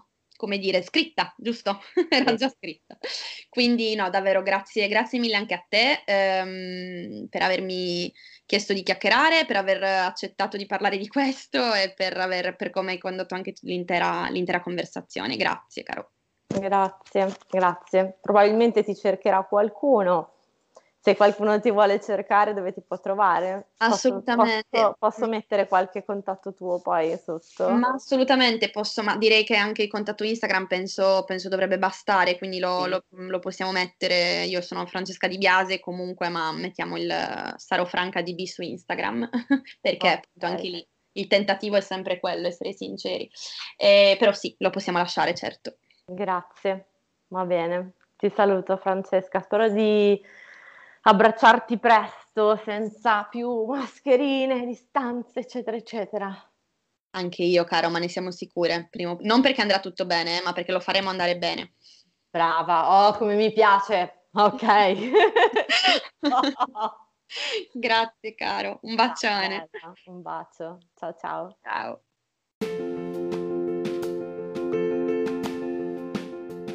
Grazie per aver ascoltato questo episodio di Conversations with Carol.